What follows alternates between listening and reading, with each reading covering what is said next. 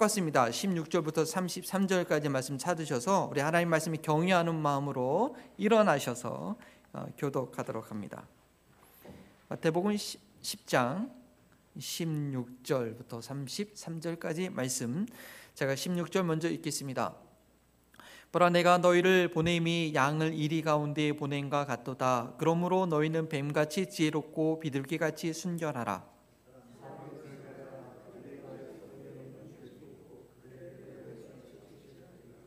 또 너희가 나로 말미암아 총독들과 임금들 앞에 끌려가리니 이는 그들과 이방인들에게 증거가 되게 하려 하심이라.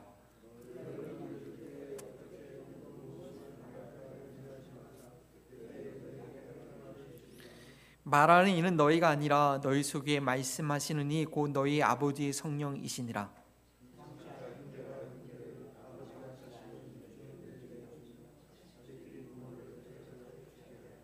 또 너희가 내 이름으로 말미암아 모든 사람에게 미움을 받을 것이나 끝까지 견디는 자는 구원을 얻으리니.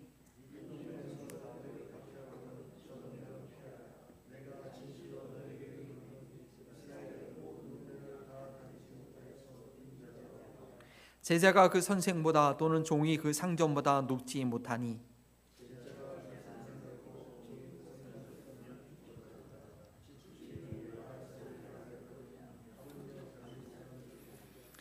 그런즉 그들을 두려워하지 말라. 감추인 것이 드러나지 않을 것이 없고 숨은 것이 알려지지 않을 것이 없느니라.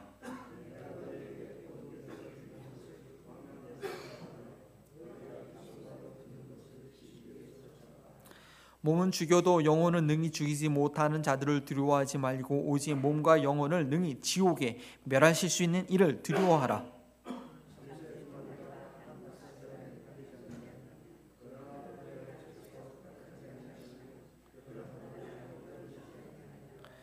너희에게는 머리털까지 다 세신 바 되었나니.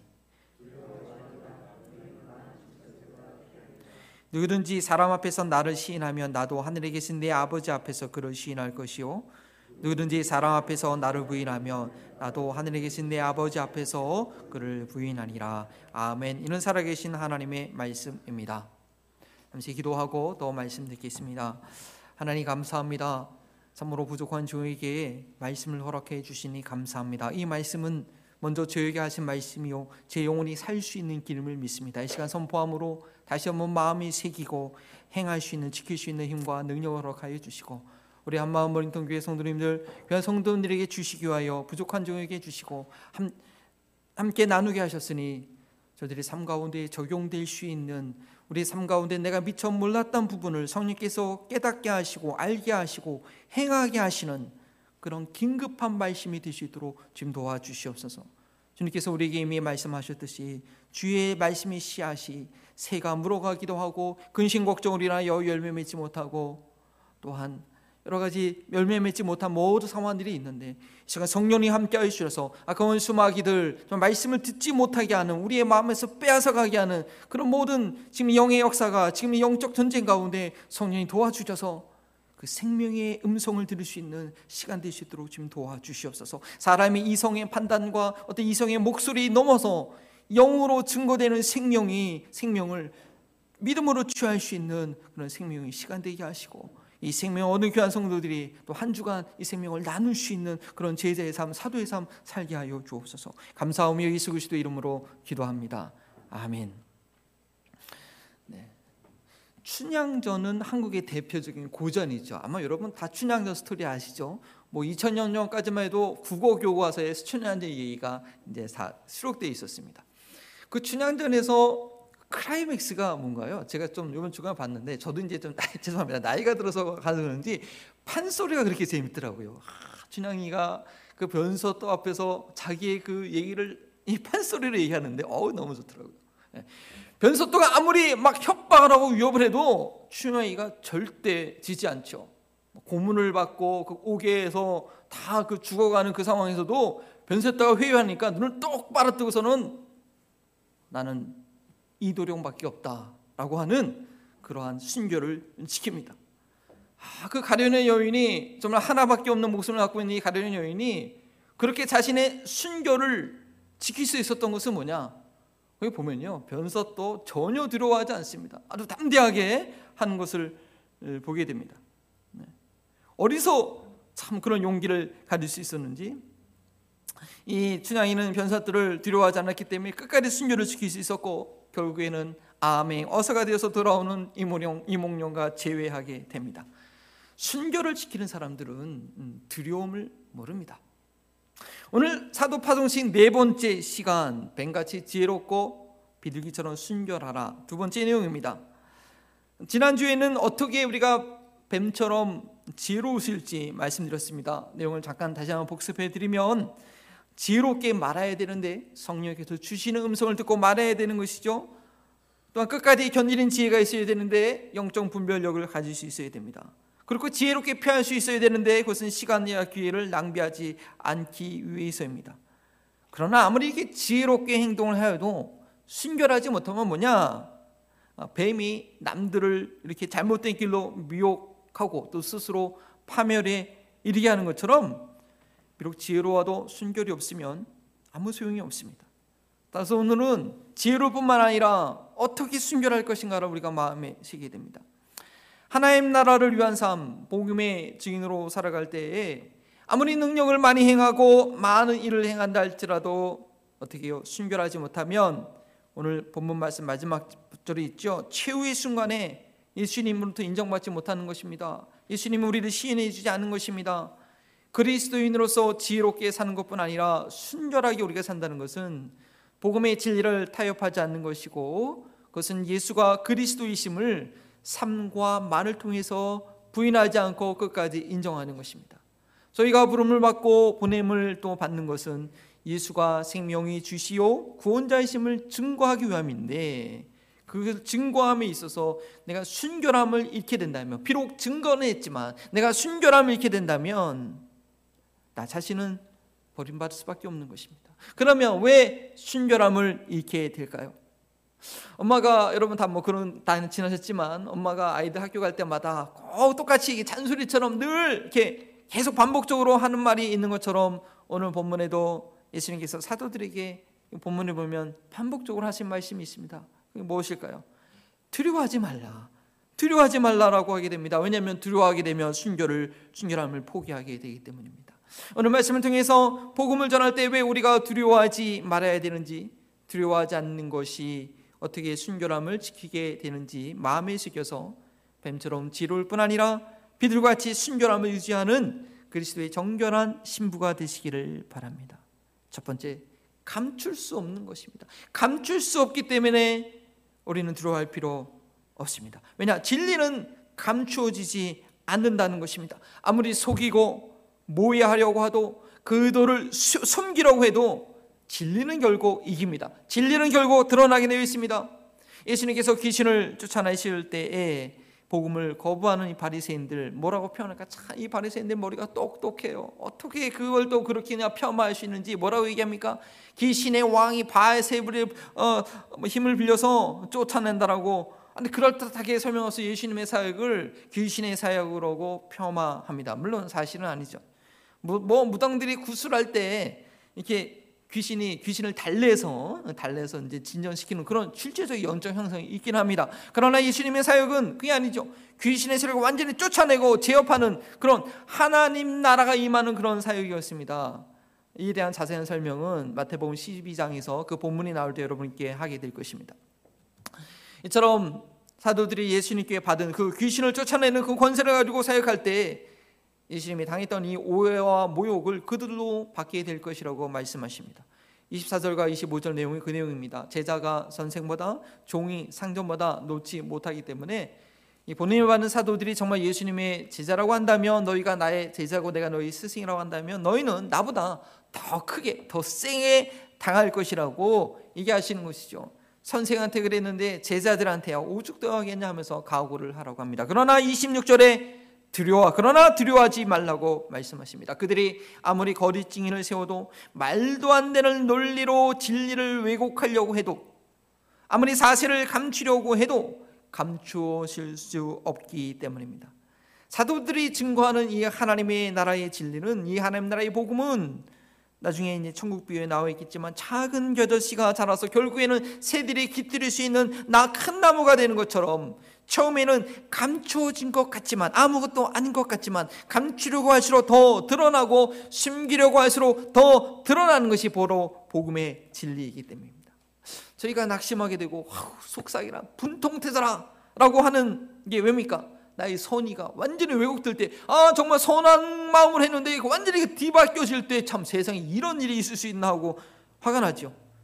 또 진리가 다수의 목소리 위해서 묻혀질 때입니다.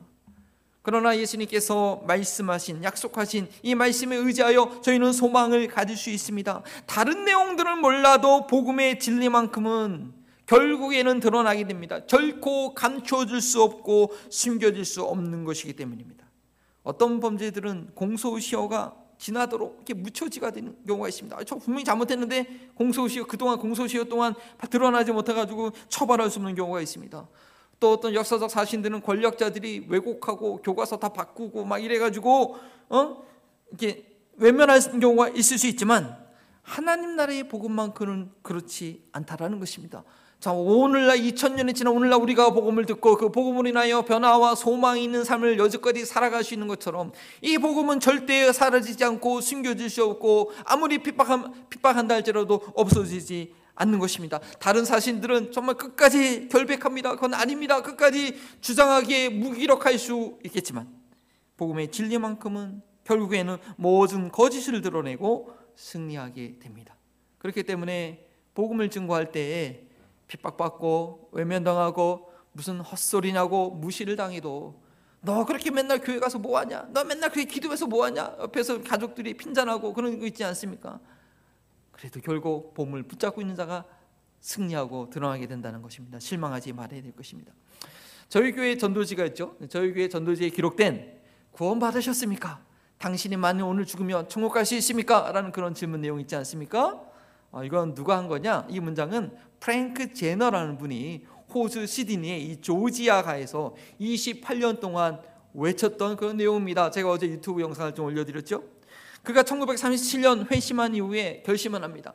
내가 하루에 10명씩 복음을 전하리라. 참 이분이 참 힘들고 경제적으로 어렵게 살았는데 왜냐면 직장 가는 직장마다 자꾸 복음을 전하니까 자꾸 잘리게 되는 거예요. 그래서 뭐 변만한 직장이 없었던 것 같습니다. 하지만 길거리에서 하루에 10명씩 내가 꼭 이 질문을 하리라. 하고 그것을 이분이 파킨슨 병에 걸릴 때까지 무려 28년 동안 한 것입니다. 하루에 10명씩 했으니까 제가 계산기로 뚜루뚜루 보니까 그가 신실했다 하면 거의 10만 명에게 이분이 그냥 외치는 것이 아니라 열 사람에게 만나서 이 질문을 꼭 하고 전도지를 준 것이죠. 그러나 그렇게 그가 꾸준하게 신실하게 헌신했던 내용이 얼마나 효과가 있었는지는 그잘 몰랐습니다. 1953년 영국의 딕슨이라는 목사님을 만나기까지는 그의 복음 전도가 어떠한 영향력이 있는지 미처 몰랐습니다. 왜냐 그가 길거리에서 물어봤을 때 반응한 사람 몇 명 없었기 때문이죠. 몇 명 반응한 사람들을 집에 들어와서 다시 복음을 전하고 하는 경우도 있었지만 뭐 28년 동안 그게 손에 꼽을 정도였습니다. 근데 이 디스 목사님이요 어, 영국에서 목회 침례교 목사님인데 침례교에서는 예배 드리고 간증한 사람 나와서 간증하라고 하는 그런 순서들이 자유롭게 있습니다. 근데 어떤 분이 간증하는데 아, 내가 호주에 갔는데 어떤 분들이 당신 어떤 분이 길거리에서 당신 죽으면 어, 오늘 천국 갈 수 있습니다. 그러니까 이렇게 물어보는 그 질문 때문에 그냥 자기 그냥 듣고 나왔는데 그 질문이 자꾸 예, 마음속에 떨떠 이게 떠올라가지고 영국에 돌아와서 겨우 내가 예수님을 이렇게 믿게 되었습니다. 라고 어떤 분이 간증했는데, 어, 저도 그랬는데요. 같은 교회에 그런 분이 두 분이 계셨던 것입니다. 아, 그래서 이 목사님, 디스 목사님, 여러분, 여러분 어떻게 해서든지 복음 증거하는 것은 결국 헛되지 않습니다. 라는 것을 이제 가르치기 위해서 이 간증을 가지고 이제 다니는 곳마다 그 얘기를 했는데 가는 곳마다 어 저도 그렇게 예수 믿게 되는데요 그렇게 예수 믿게 되는데 하는 분들이 여기저기 나타나는 것이요 어 그래서 이 목사님 너무나 어, 신기해가지고 과연 그렇게 그 사람이 전한 그 질문 때문에 복음을 받아들이는 사람이 과연 몇 명이나 있을까? 라고 이렇게 면밀히 조사하는 가운데 왜냐 그 중에는 인도에서 헌신한 선교사님이 있었거든요. 그 선교사님이 인도 같은데 인구 많은 가운데서 사역하면 또 얼마나 많은 예수님이 믿겠어요. 아, 그분이 아주 꼼꼼하게 만나는 곳마다 이렇게 알아보고 알아보고 알아보고 계산을 대략 해보니까 이 프랭크 이 페네노 이 프랭크 제너가 평생 10만 명에게 그 얘기를 대화를 했는데 한 명도 빠지 그 이상 14만 명이라는 인원이 그분의 그 헌신으로 예수님을 영접하게 되었을 거라는 그 결과를 통계를 내게 됩니다. 좀 놀랐지 않습니까? 네. 28년 동안 길거리 전도에서 결 몇십 명이 회심밖에 얻는지 몰랐는데 그렇게 뿌려진 복음은 결코 사그러지지 않고 숨겨지지 않고 감춰지지 않고 지금도 그 누군가를 통해서 계속 전달되고 있는 현재 진행형으로 나아가고 있다는 것입니다. 지금 우리 한마음 버린 통교의 전질도를 통해서도 여전히 계속 증거되고 있는 것입니다. 하나님 나라의 복음은 이렇게 감춰질 수 없는 능력이 있기 때문에 예수님께서 사도들에게 두려워하지 말라. 너는 결코 소수가 아니다. 라고 그 복음을 담기 증거하라고 하십니다. 예수님께 들은 은밀히 들은 말씀들이 나중에는 공개적으로 전파될 것을 말씀하시죠. 27절에 어두운 곳에서 이런 것을 광명한 데서 말하며 귓속말로 들은 것을 지 위에서 전파하라고 하십니다. 그러나 27절을 자세히 보면 이 헬라어 동사 형태를 보면 이거는 명령이라기보다는 부정과거 명령형으로 되어 있기 때문에 그렇게 될 것이라는 진리의 표현을 한 것입니다. 너희가 지금은 개인적으로 은밀하게 배우지만 이 진리는 결코 숨겨지지 않고 공개적으로 드러날 것이며 너희는 귓속말로 배운 것이라도 모든 사람들이 인정하도록 온천에 전해질 것이라고 담대하게 증거하라고 제자 사도들에게 말씀하고 계십니다. 가정에서 처음으로 복음을 영접하신 분들 계시죠? 이 중에도 그런 분이 계시죠? 또 직장에서 믿는 이들이 하나도 없을 때 여러분 어떤 생각이 듭니까? 참으로 외롭고 서럽고 때로는 두렵지 않겠습니까? 만일 그때 외롭고 두려워서 왕따가 왕따로 인해 낙심하여 이 복음을 향한 순결한 마음을 놓치게 되면 어떻게 됩니까? 결국은 주님 앞에 서지 못하게 됩니다. 그러나 두려워하지 말라고 말씀하십니다. 예수님의 말씀은 그곳에서 저희들을 통해서 당당히 널리 증거되고 곧 확증될 것입니다. 저희가 복음의 증인으로 서 있을 때 진리의 편은 시간이 지날수록 점점 늘어나게 된 것입니다. 로마 전체가 복음화 되었던 것처럼 말입니다. 두 번째 우리가 두려워하지 않은 것은 복음을 인하여 핍박을 두려워할 필요가 없는 것은 어떤 핍박이라도 어떤 고난이라도 그것은 일순간이며 영원할 수 없다는 것입니다. 저희가 복음을 인하여 죽음을 당한다 할지라도 그것이 끝이 아니며 그것이 도리어 뭐죠? 영광스러운 영혼을 맞이하게 되는 것입니다. 복음을 말미암아 내 육신이 멸하게 됐다면 그것은 도리어 영원한 영광을 맞이하게 되는 것입니다. 28절 한 구절이지만 그 내용은 저희가 어떠한 두려움이라도 맞설 수 있는 참된 진리를 알려주는 너무나 소중한 내용입니다. 저희가 정말 두려워할 것이 무엇이며 거짓 겁박에 흔들리지 말아야 할 것이 무엇인지 알려줍니다. 아주 너무나 멋진 표현인데요. 한번 같이 한번 읽어볼까요? 몸은 죽여도 영혼은 능히 죽이지 못하는 자들을 두려워하지 말라. 복음 때문에 이 죽을 일이 없는 그런 환경 가운데 지금 살아가면서 아이 뭐 굳이 이 내용을 알 필요가 뭐 적용할 필요가 있을까 하실지 모르겠지만 그렇지 않습니다. 절대 잊지 말아야 될 진리입니다. 죽을 위기는 아니더라도 사람들을 두려워해 본 적은 없으신지요? 나를 미워하는 사람, 나를 못 살게 구는 사람, 날 놀리는 사람, 예, 때로는 매정한 배우자가 두렵고 행패 부리는 자녀가 두려울 때가 있지 않겠습니까? 목숨은, 목숨의 위협은 아니더라도 나를 힘들게 하는 사람이 있고 그 사람에 대한 두려운 감정이 있는 것입니다. 그 두려운 감정 때문에 나를 자유롭지 못하게 하는 것입니다. 그때 저희가 염두해야 될, 기억해야 될 정말 귀한 말씀이 있습니다. 잠언 29장 25절이죠. 사람을 두려워하면 올무에 걸리게 되거니와 여호와를 의지하는 자는 안전하리라. 사회생활할 때 그 어떤 이유든지 눈앞에 보이는 사람을 두려워하게 되면 넘어지게 됩니다. 네. 하나님의 약속을 성취할 수 없습니다. 누군가 두려운 생각이 들 때참 아, 오늘 직장 가기 참 힘들다, 두렵다. 아, 오늘 날 사업하기 참 두렵다, 힘들다. 그런 생각이 들 때 저희는 더 하나님을 의지해야 합니다. 왜냐하면 그 사람은, 그 환경은 기껏해 보여요. 우리 죽는, 죽이는 것보다 더하게 있어요. 네. 그러나 이 땅에서 목숨을 뺏어갈 아사갈 뿐입니다. 목숨을 앗아가는 것이 그뿐이라고요? 죽는 것이 그뿐이라고요? 네, 그뿐입니다. 저희는 담대하게 얘기할 수 있어요. 어, 그뿐이에요. 죽고 마는 거야 그냥. 그뿐이라는 것이죠. 왜냐? 죽음 이후에 더 중요한 삶이 있기 때문입니다. 영원한 삶이 있기 때문입니다. 그리고 그 영원한 삶을 하나님께서 결정하시기 때문입니다. 매달 만 달러씩 월급을 받는 뭐 알라마스 카운에 그런 분이 몇 분이 계실지 모르겠지만 매달 만 달러씩 월급을 아주 꼬박꼬박 안정적으로 받는 그런 직장에 다니는 사람이 100달러 아껴보겠다고 직장에서 잘릴 만한 그런 일을 하겠습니까? 100달러 예. 정도는 없어도 손해 봐도 생활하는데 지장 없습니다. 예. 근데 그 100달러 아끼겠다고 직장에서 절대 하지 말아야 될 일을 하는 것은 뭐예요? 매달 받게 되는 그 만 달러를 포기하는 게 참 어리석은 행동이죠. 그런 사람 없습니다. 저에게 영생이 주어져 있는데 그 영생을 포기하고 이 땅에서 어차피 죽어야 될 것, 어차피 죽어야 될 그 목숨 구걸하지 않는다는 것입니다. 이것이 복음이 저에게 가져다 주는 삶에 대한 용기와 자신감입니다. 이런 확신이 있기에 두 누구 앞에서도 당당하시고 목숨을 위해서 불의한 일을 하지 않습니다. 목숨을 위해서 복음을 타협하지 않습니다. 이러한 근본적인 확신이 있을 때 우리는 작은 이득을 위해서 거짓을 행하고 행하지 않는 그런 어, 도덕적 영적 순결함을 지키게 되는 것입니다. 우리 그리스도인들은 영생이 보장된 이들은 그런 좀 배짱이 있어야 되는 것입니다.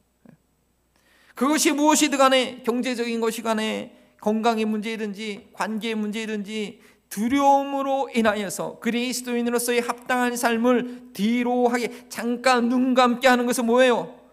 정말 두려워할 일을 두려워하지 않기 때문에 그렇습니다. 하루 강아지 범 무서운지 모른다는 속담이 있는 것처럼 그 누구라도 피하지 못한 앞으로 내가 받아야 할 그것이 엄중한 심판이 있는지 알지 못하고 함부로 말하고 함부로 행동하고 자신이 감당하지 못할 일들을 그냥 계속 버리고 있는 것이죠.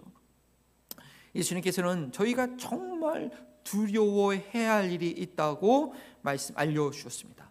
같이 있습니다. 오직 몸과 영혼을 능히 지옥에 멸할 수 있는 일을 두려워하라. 몸이 죽는 것으로 끝나는 것이 아니라는 것이죠. 몸과 영혼이 영혼이 멸할 수 있는 것, 뭐 여호와의 증인이나 안식일처럼 그냥 죽으면 끝이 아니라 지옥에 엄중한 심판이 있다라는 것이죠. 근데 그 현실, 그 현실이거든요. 예. 뭐 제가 볼 때 50년 이내 대부분 다 경험할 일들입니다. 예. 그죠? 뭐 우선 100세 이상 사실 분안 계실 테니까. 엄중한 현실인데 그게 보이지 않는 것이 문제 있는 것입니다. 그 사실이 믿겨지지 않는 것이 문제 있는 것입니다. 복음 증거는 이런 현실이 눈에 보이고 그것을 두려워할 줄 아는 이들이 하는 것입니다. 지금 이후의 삶이 전혀 나한테 현실감으로 느껴지지 않는데 그것을 준비하게 하는 복음을 전할 급박성이 느껴지지 않는 것이죠. 복음 전도는요. 교회를 성장시키기 위해서 하는 것이 아닙니다. 저희 교회에 모여드는 인원이 줄어든다 할지라도 저희 교회에서 열심히 복음 전도하는 것과 양육하는 훈련을 잘 했는데 이분이 한국에 들어가신다거나 타주로 인도하시거나 그래서 우리 교회에서 잘 가르쳤는데 자꾸 딴 데로 가서 이제 줄어든다 할지라도 그로 인하여서 복음 전파가 더 많은 곳에 더 많은 사람들에게 증거가 된다고 한다면 저희는 그것을 오히려 기뻐할 수 있어야 됩니다. 그런데 먼저 교회가 좀 복음 전도하는 것과 양육하는 걸 잘 가르치고 잘 훈련해야겠죠. 훈련도 안 했는데 자꾸 이렇게 딴 데로 가버리면 그는 좀 사명을 다 못하는 것이죠. 저희 교회가 많이 모이는 것보다 더 중요하고 긴박한 것은 그 어디에서나 그 누구든지 복음을 듣게 하고 그가 앞으로 당할 심판을 준비하게 하는 것입니다. 복음 전파는 교회 성장을 위해서 하는 게 절도 아닙니다. 단지 육신의 몸만을 제어할 수밖에 없는 인간이 아니라 영혼의 영원한 운명을 결정하시는 하나님을 두려워할 줄 알 때에 복음 전파의 사명을 우리는 지속적으로 감당하게 되는 것이고 복음 전파하다가 당하는 그 어떤 어려움이라도 죽음이라도 우리는 두려워하지 않게 됩니다. 이렇게 죽음을 두려워하지 않는 믿음과 확신을 가질 때에 복음을 배반하지 않는 순결함을 예수님 다시 오실 때까지 가지게 되는 것입니다. 복음을 전파할 때 두려워할 필요가 없는 세 번째 이유는 복음을 전하는 자를 하나님께서 절대 잊지 않으신다는 것이죠. 참새 한 마리라도 절대 하나님의 허락 없이는 떨어지지 않고 너희의 머리카락도 다 일일이 세신바 된다는 그 말씀이 어디서 나오더라 어디서 나오더라 여러분 생각날 때 있지 않습니까? 바로 그 말씀은 예수님께서 사도들을 세상으로 파송하고 하나님 나라의 복음을 전하라고 하는 가운데 바로 이 말씀이 나오는 것입니다. 복음을 전하는 자는 절대로 하나님께 잊혀지지 않기 때문에 두려워할 필요가 없습니다. 주님을 섬길 때 왜 어려운 일이 없겠습니까? 인간적으로 부족하고 연약한 것뿐만 아니라 하나님 나라를 위해서 헌신하는 것은 뭐냐? 그것은 영적인 영역에서 일어나는 것이기 때문에 인간적인 안목에서는 이해할 수 없는 일들이 그냥 매주 매일 그냥 일어나게 되는 것입니다. 왜냐? 사탄의 직접적인 공격이 있어서 그럽니다. 사람이 공격하는 것입니다. 사탄이 여전히 공격하는 것입니다. 복음을 전하지 않는 교회, 선교하지 않는 교회는 사탄이 건들지 않습니다. 그냥 그런 교회들은 가만히 놔둬도 시간이 지나면 그런 교회는 없어지게 되어 있습니다. 뭐 그런 교회들은 스스로 교회 되기를 포기했기 때문에 사탄의 공격의 대상이 되지 않습니다. 그러나 복음을 전하려고 하는 교회 어떠한 희생을 감수하더라도 선교하려는 교회는 사탄이 바짝 긴장을 합니다. 왜냐? 자신의 영역이 지금 공격을 당하고 있는 거거든요, 사탄이. 그러니까 자 가만히 있겠습니까? 전쟁을 막 하게 되는 것이죠. 한반단 전쟁을 하게 되는 것입니다. 지금까지 사도들에게 경고하셨던 모든 어려움들, 육체적인 핍박과 물질적인 빈궁함과 사람들에게 받는 미움과 목숨을 잃어버리게 되게 된 것까지의 그러한 복음을 전할 때 일어나는 모든 어려움들은 사, 어려운 일들은 사실은 사탄이 뒤에서 조종하고 공격하고 있는 것입니다. 이때 저희는 더 담대할 수 있어야 됩니다. 내가 지은 죄로 인해서 내가 잘못된 결정으로 해서 당하는 징계라면 그 괴로운 가운데 그 곤란한 가운데 좀 슬퍼하고 자신을 낮추고 자숙해야겠지만 복음을 증거하다가 당하는 환란이라면 두려워할 필요 없습니다. 더 당당해야 됩니다. 그 어느 것 하나 하나님께서 허락하시지 않으면 있을 수 없는 일이기 때문입니다. 이미 하나님께서 알고 계시고 돌보시는 가운데 그러한 일들이 일어나고 있다라는 것입니다. 사탄의 공격도 이미 하나님의 허락하신 가운데 하나님이 알고 계신 가운데 일어나고 있다라는 것이죠. 이 사탄의 공격에는 범위의 한계가 있습니다. 욥의 사탄 사탄이 욥을 공격하는 거 보십시오. 하나님이 정해 놓으신 선 밖으로 나아가지 못합니다. 어, 끈에 묶여 있는 개가 이 사태는 공격은요 끈에 묶여 있는 개가 짖는 것 같아서 막 사납게 와막 짖으면 아 갑자기 음짓, 음짓하게 되죠. 어이고. 근데 그 개가 주인의 목에 끈에 묶여 있는 거 보면 그 개 보고 두려워할 사람은 없습니다. 그한 순간이 뿐 것이죠. 복음을 전하라고 할 때 하나님 나라를 위해서 헌신하러 할때 또한 하나님께서는 저희 필요를 너무나 잘 알고 계십니다. 여러분들 가운데 내 머리카락이 몇 개다 셀수 있는 분 계십니까? 아무리 좀 머리카락이 좀 없어도 세기 힘들지 않습니다. 네. 현대 과학 기술로 머리카락 셀 수 있을까요? 제가 볼 때는 쉽지 않을 것 같아요. 불가능할 것 같아요. 그리고 혹 알아도 맨날 머리카락 빠지잖아요. 또 빠지고 또 맨날 생기는데 그거 어떻게 세요? 네.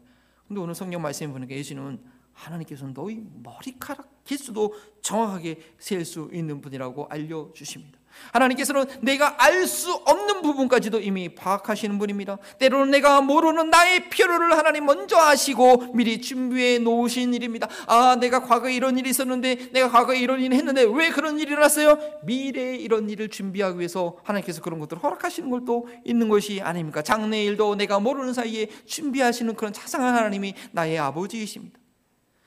복음을 위해서 수고하는 이들의 상황에 대해서는 그 머리카락 개수까지 파악하고 계실 정도로 모든 것을 알고 계시고 부족한 부분을 채우시고 미리 예비해 주십니다. 그렇기 때문에 우리가 복음을 위해서 사는 삶의 목표만 분명하다 한다면 나의 삶이 하나님 나라에 위해서 드려진 것이 분명하다고 한다면 저희는 두려워할 것이 염려할 것이 없는 것입니다. 내게 내 생에 복음을 위해서 헌신한 나의 모든 삶이 하나님께서 알고 계신 계획 가운데 일어나는 것이고 하나님께서 공급해 주시는 책임감 가운데 그 영역 가운데 있다라는 것이죠. 어떤 상황에서도 하나님께 잊혀지지 않는 것을 우리가 믿기 때문에 저희는 두려워하지 않고 어떤 상황에서도 복음을 배신하지 않는 순결한 삶을 유지할 수 있습니다. 춘향이가 이 목룡을 향해 순결함을 지키고 있었던 그런 가장, 가장 강력한 힘은 뭐냐? 한양에 갔던 이몽룡, 나와 함께 그네를 타고 그런 미래를 사랑을 나눴던 이몽룡이 결코 나를 잊지 않을 것이다. 라는 그런 확신이, 그런 믿음이 있어서 순결함을 지킬 수 있었던 것처럼 말입니다. 예수님께 파송받은 제자들에게, 제자들이 이리, 이리가 득실되는 곳으로 향해서 갈 때에 비둘기처럼 순결할 수 있었던 것은 두려워하지 않을 근거가 이유가 보정이 있었기 때문입니다. 그들이 두려워하지 않을 수 있었던 것은 왜냐하면 이 세상은 진리를 감출 수 없습니다. 왜냐하면 세상은 저희를 영원히 멸할 수 없습니다. 왜냐하면 세상에서 당하는 일들은 다 하나님 앞에서 잊혀지지 않기 때문입니다. 비둘기 같이 순결함을 지킨 제자들은 심판날에 예수님 앞에서 당당하게 서서 인정받게 될 것입니다. 그들은 평생 어떤 위기 가운데서도 예수님을 삶과 말로 부인하지 않는 순결함을 지켰기 때문입니다. 오늘 32절과 33절 말씀은 이렇게 말합니다. 누구든지 사람 앞에서 나를 시인하면 나도 하늘에 계신 내 아버지 앞에서 그를 시인할 것이요. 누구든지 하나님 앞에서 나를 부인하면 하늘에 계신 나도 하늘에 계신 내 아버지 앞에서 그를 부인하리라. 저희가 미국에 살면서 예수님을 말로 부인해야 될 그 위기 가운데 있는 경우는 아마 거의 없을 것입니다. 어떤 경우는 혹시 스스로 믿음이 약해져서 아, 난더 이상 믿지 않는다라고 말하고 세상으로 나가는 경우는 있겠지만 우리가 위협을 당해가지고 예수님을 사람들 앞에서 부인하게 되는 경우는 거의 없죠. 그러나 한 가지 더 생각하셔야 될 것. 말은 그렇지 않더라도 행동으로 삶으로 예수님을 부인하는 경우가 얼마든지 있을 수 있다는 것입니다. 손해 나는 것이 아까웠고 두려워서 사람들 앞에서 어, 나는 목사가 아닌 척, 나는 교회 안 다닌 척 하고 안 믿는 처럼 안 믿는 사람처럼 말하고 행동하는 경우가 종종 저 자신의 모습을 보면서 예, 있는 것을 저는 발견합니다. 너무나 부끄러워. 그렇게 말하고 나면 그렇게 행동하고 나면 전화로 내가 왜 이렇게 따졌을까 하고 나면 아, 너무 참 죄송한 거죠. 나중에 우리 예수님 앞에 섰을 때 그때 너의 행동과 말이 과연 사람들 앞에서 나를 인정하는 나를 생각하는 행동이었니? 라고 물으실 때 저희는 대답할 말을 준비해야 됩니다. 성경은 분명히 경고하고 있습니다. 디도서 1장 16절 말씀이죠. 그들이 하나님을 시인하나 행위로는 부인하니 가증한 자요 복종하지 않은 자요 모든 선한 일을 버리는 자니라. 관계적으로 경제적으로, 경제적으로 심리적으로 압박으로 인하여 두려움에 휩싸이게 되면 어느덧 나의 행동과 말은 불신자와는 거의 차이가 안 나는 그런 행동을 하게 되는 것입니다. 그것이 바로 두려움이라요 믿음의 순교를 잊어버리게 되는 것입니다. 우리 어르신들이 한국에 보면 미국도 좀 보이시 피싱 있는데 보이시 피싱에 막 이렇게 넘어가잖아요. 예. 근데 그거 안 당해본 사람 모릅니다. 그 어르신들이 허, 내 자녀가 지금 목소리가 똑같은 목소리가 들리면서 막 위기가 오게 되면 막 갑자기 두려움이 생기는 거죠. 그러면 뭐 정신 없어. 그래, 그래 어디 어디 그냥 cash 준비해가지고 그냥 보이스 피싱에 당, 당하는 거예요. 왜 그렇습니까? 잘못된 두려움 때문에 진리의 사실의 객관적인 그런 것이 아니라 그런 두려움이 오면 어, 그렇게 속아 넘어가게 하게 되는 것이죠. 그러나 우리가 이 진리는 숨길 수 없다는 것을 믿으면 끝까지 순결을 지킬 수 있습니다. 몸과 영혼의 운명을 결정하시는 우리 하나님만 두려워한다 한다면 저희는 지킬 수 있습니다. 우리의 모든 것을 아시고 인도하시는 하나님만 신뢰한다고 한다면 저희는 끝까지 지킬 수가 있는 것입니다. 이 땅의 짧은 인생을 살아가면서 어떠한 상황에서도 부지부식간지렁이라도 우리는 예수님을 부인하는 부인하지 않는 그런 삶을 살 수 있다라는 것입니다. 그렇게 우리가 두려움을 이겨낼 때 우리의 평생의 삶은 그의 말과 삶을 통해서 예수 그리스도를 모든 사람들 앞에서 나는 예수님 믿는 사람입니다. 자신감 있게 얘기하는 시인하는 그런 삶이 될 것입니다. 그러할 때 나중에 하나님의 심판자 앞에서도 예수님께서 우리를 시인해 주실 것입니다. 우리가 세상에서 제자로 부름받아서 다시 세상으로 파송받는 사도의 삶을 살아야 될 이유는 뭐죠? 예수가 주님이시라는 것, 예수가 구원자라는 것을 증거하기 위함인데 정말 뱀처럼 뒤로 와서 모든 일들을 아주 능숙능력하게 다 행했음에도 불구하고 우리가 순결함을 지키지 못한다면 복음을 자신은 버림받는 그런 불행한 안타까운 일을 맞이하게 될 것입니다. 한 주간 여러분 삶 가운데 어떤 어려움일지라도 어떤 순간 두려운 생각이 들지라도 이 진리의 말씀을 기억하심으로 여러분의 영적 순결함을 지켜낼 수 있는 그런 하루하루의 연습이 될 수 있기를 주의 이름으로 축원합니다. 주보에 있는 적용의 질문을 드립니다. 눈 감고 생각해 보십시오. 복음의 진리가 결국에는 승리할 것이라는 확신을 방해하는 두려움이 여러분 가운데 있습니까?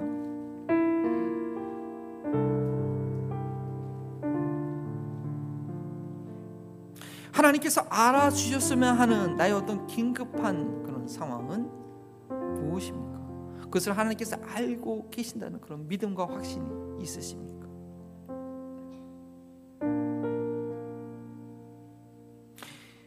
행동과 생각으로 예수님의 주대심을 인정하지 않는 것이 있었다고 한다면 이 시간 우리가 회개함으로 자백할 수 있기 원합니다.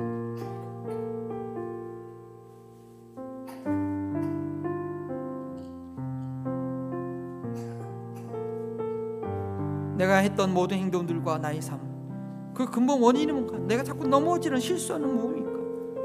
어떤 보이지 않는 두려움으로 인하여서 주님을 신뢰하지 못함으로 인하여서 하는 그런 말들과 행동이 아니었는지 예수님께서 나와 함께 하심을 알지 못하고 마치 예수님을 모르는 사람처럼 했던 나의 나의 말은 없는지 이 시간 주님의 도움을 구하며 나의 죄를 제복하며 제가 한 주간도 두려움을 이길 수 있는 그 두려움의 겁박에 속이 속지 않는 우리의 삶을 살게 해달라고 함께 주님의 이름을 불러가며 기도합니다. 주여 아버지 하나님 감사합니다.